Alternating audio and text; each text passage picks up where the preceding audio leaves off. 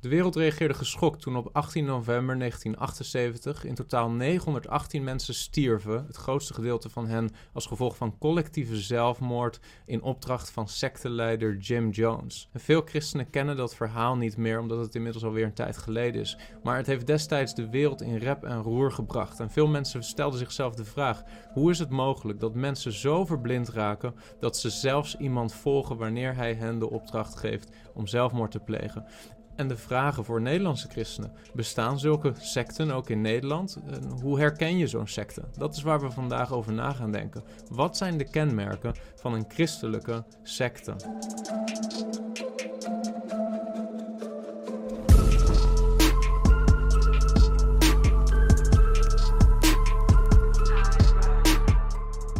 Kort even een paar feiten over Jim Jones en de People's Temple. Uh, Jim Jones werd in 1957 aangesteld als geestelijk leider door de Independent Assemblies of God International, een Pinkster-denominatie in de Verenigde Staten. En vervolgens ook in 1964 door de Disciples of Christ, een protestants-christelijke denominatie. Hij werd dus in eerste instantie met veel enthousiasme ontvangen in de Verenigde Staten als een christelijk leider. En hij begon als een leider van een kleine Pinksterkerk in Indiana, genaamd People's Temple.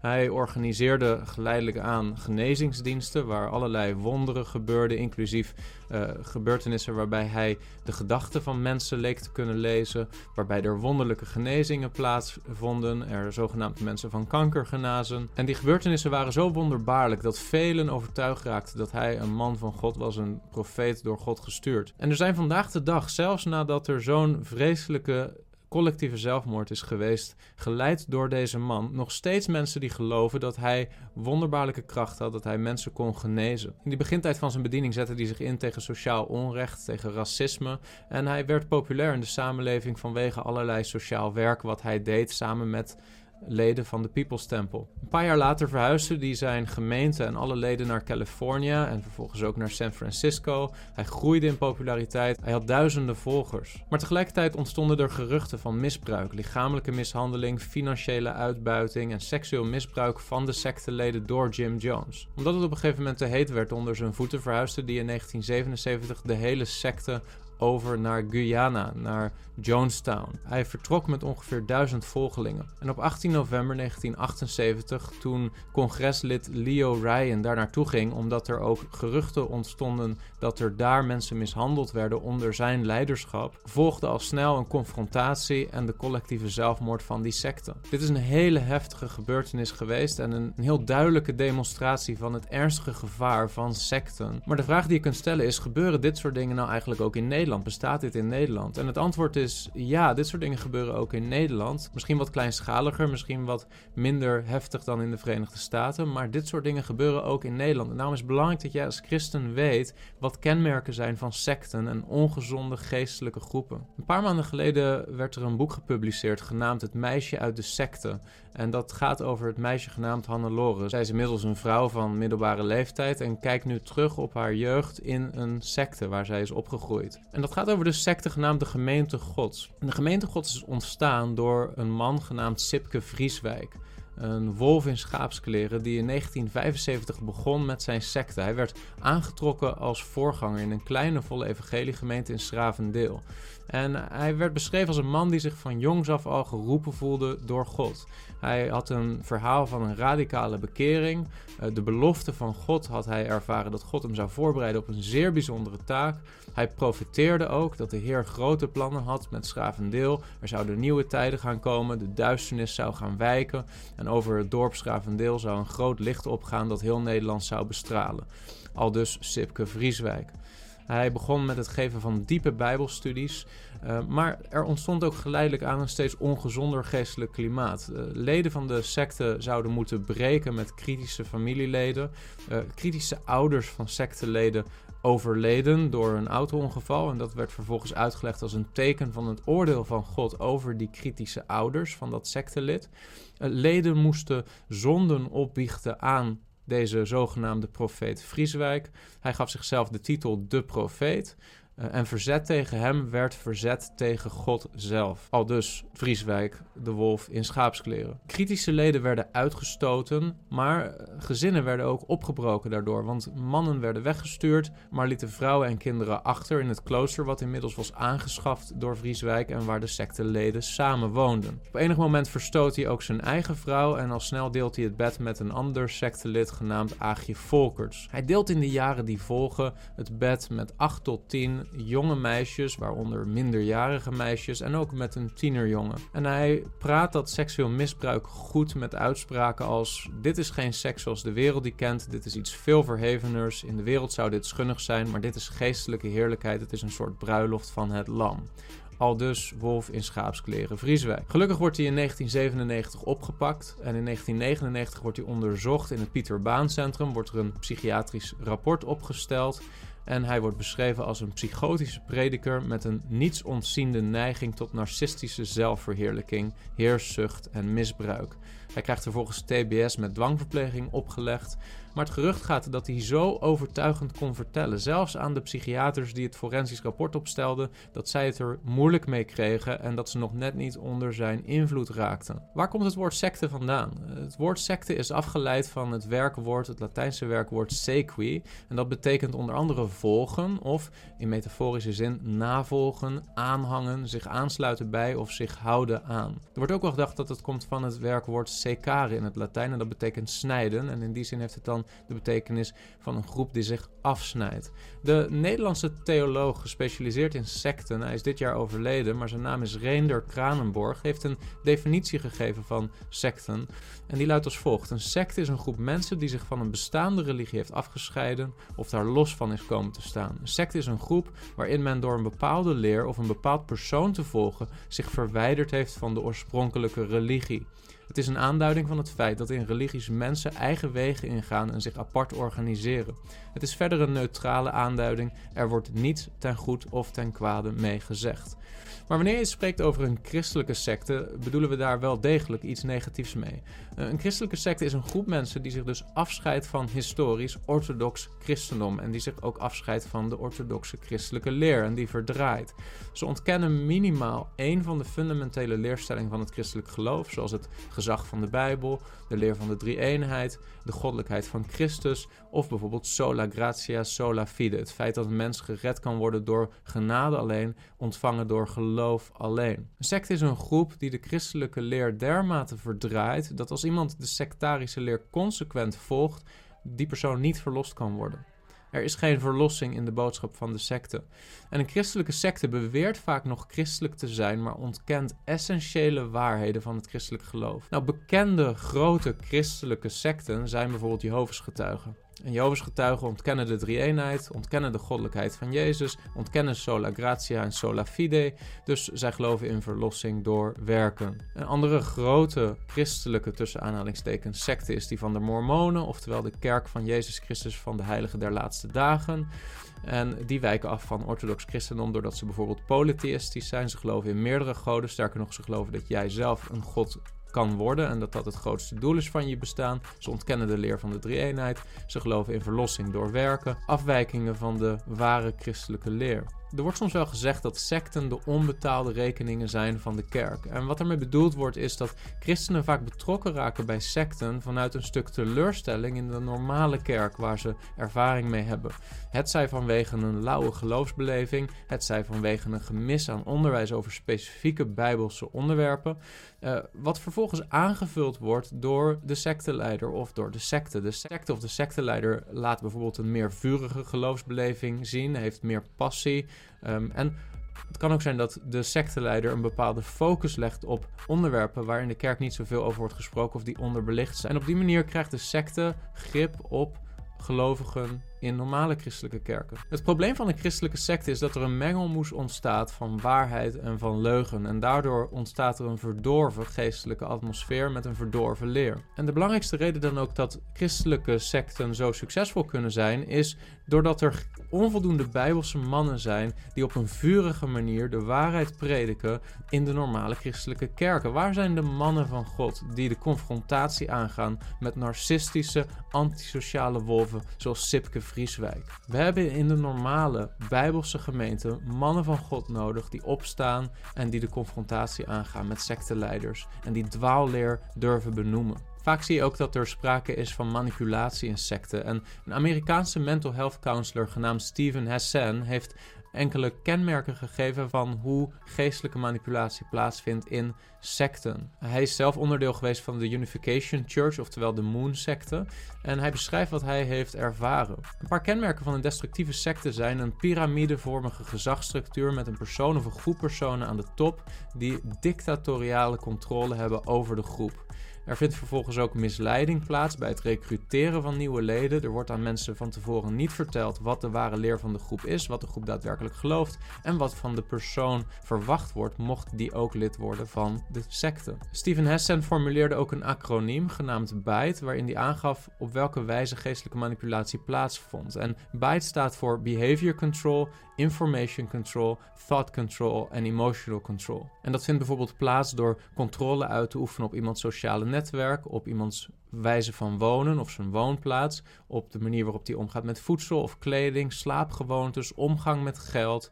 Dus de secteleider gaat over bepaalde grenzen heen waar iemand niet overheen zou moeten gaan. Vervolgens is er information control, dus de secteleider uh, zorgt ervoor dat de leden van de secte bepaalde informatie niet kunnen ontvangen of geen toegang hebben tot bepaalde informatie. De secteleiders liegen ook en ze proberen andere bronnen van informatie en het gebruik daarvan te ontmoedigen. Verder is er sprake van thought control. Dat wil zeggen, secteleiders proberen de gedachten van hun leden te controleren. En dat doen ze bijvoorbeeld door bepaalde beladen woorden en taal te gebruiken, door taal te herdefiniëren, waardoor bepaalde woorden een negatieve lading krijgen. Uh, ze ontmoedigen het kritisch denken door invloed uit te oefenen op het taalgebruik. Ze verheffen hun eigen leer boven kritiek. En vervolgens wordt er een soort ons versus hen atmosfeer gecreëerd, waardoor je eigenlijk niet meer kritisch kunt nadenken. Tot slot is er sprake van emotional control. Er wordt controle uitgeoefend door de secteleider over de emoties van de secteleden. En dat gebeurt door middel van gevoelens als angst en schuld. Uh, leden worden gemanipuleerd om zich schuldig te voelen over dingen waar ze zich niet schuldig over zouden moeten voelen. Ze gaan een angst ervaren om hun verlossing te verliezen als ze opstaan tegen de secteleider. Er ontstaat een angst om buitengesloten te worden of uit de secte gestuurd te worden, enzovoorts enzovoorts. Dus dit zijn enkele kenmerken van de sfeer, de manipulatieve sfeer die kan ontstaan in een secte, een ongezond geestelijk klimaat. In een artikel van The Guardian in 2009 werden 10 alarmsymptomen eigenlijk geformuleerd van een secte, hoe je een secte kunt herkennen.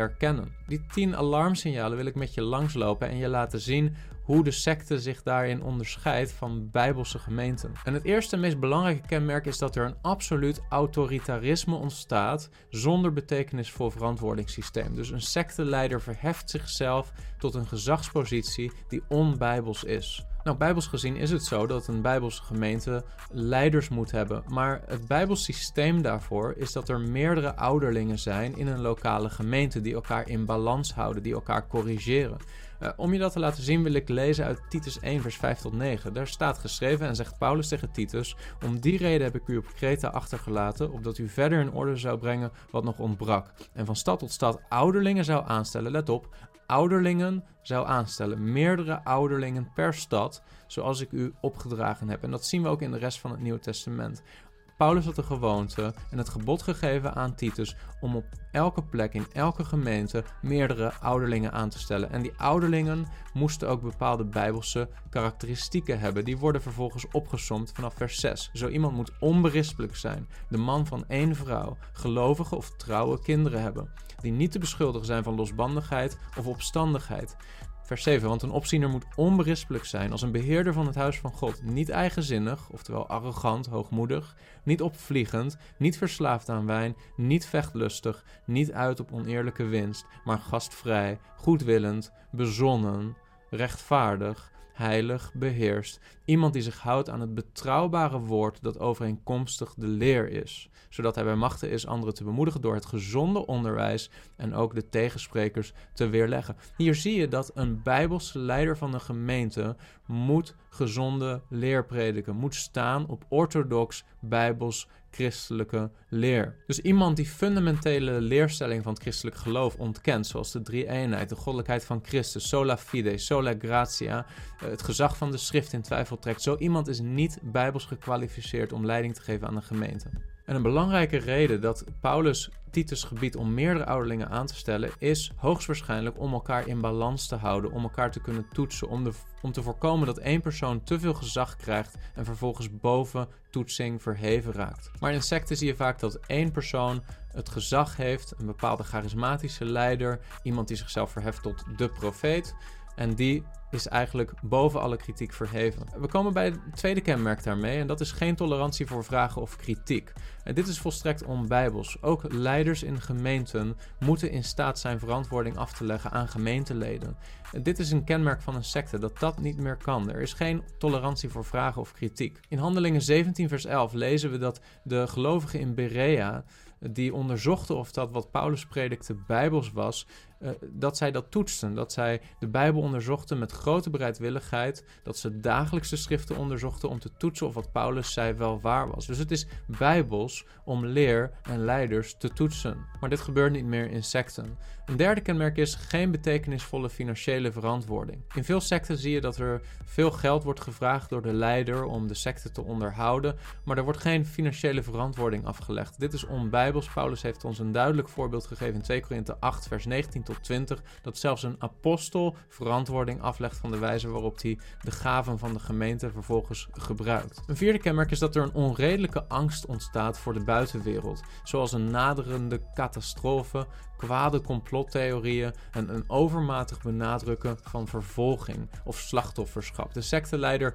heeft het voortdurend over hoe hij vervolgd wordt, over hoe hij het slachtoffer is van de buitenwereld. En hierdoor ontstaat er ook een, een steeds dieper gaande isolatie van de buitenwereld, zoals we ook zagen bij de gemeente Gods, waar men zich op een gegeven moment maar opsloot in een klooster. Dit staat haaks op wat de Heer Jezus ons onderwijst over dat we zout en licht moeten zijn in de wereld en onze goede werken moeten laten zien naar de wereld toe. Een christen is niet van de wereld, maar staat wel in de wereld en isoleert zich niet van de wereld door zichzelf op te sluiten in een gebouw.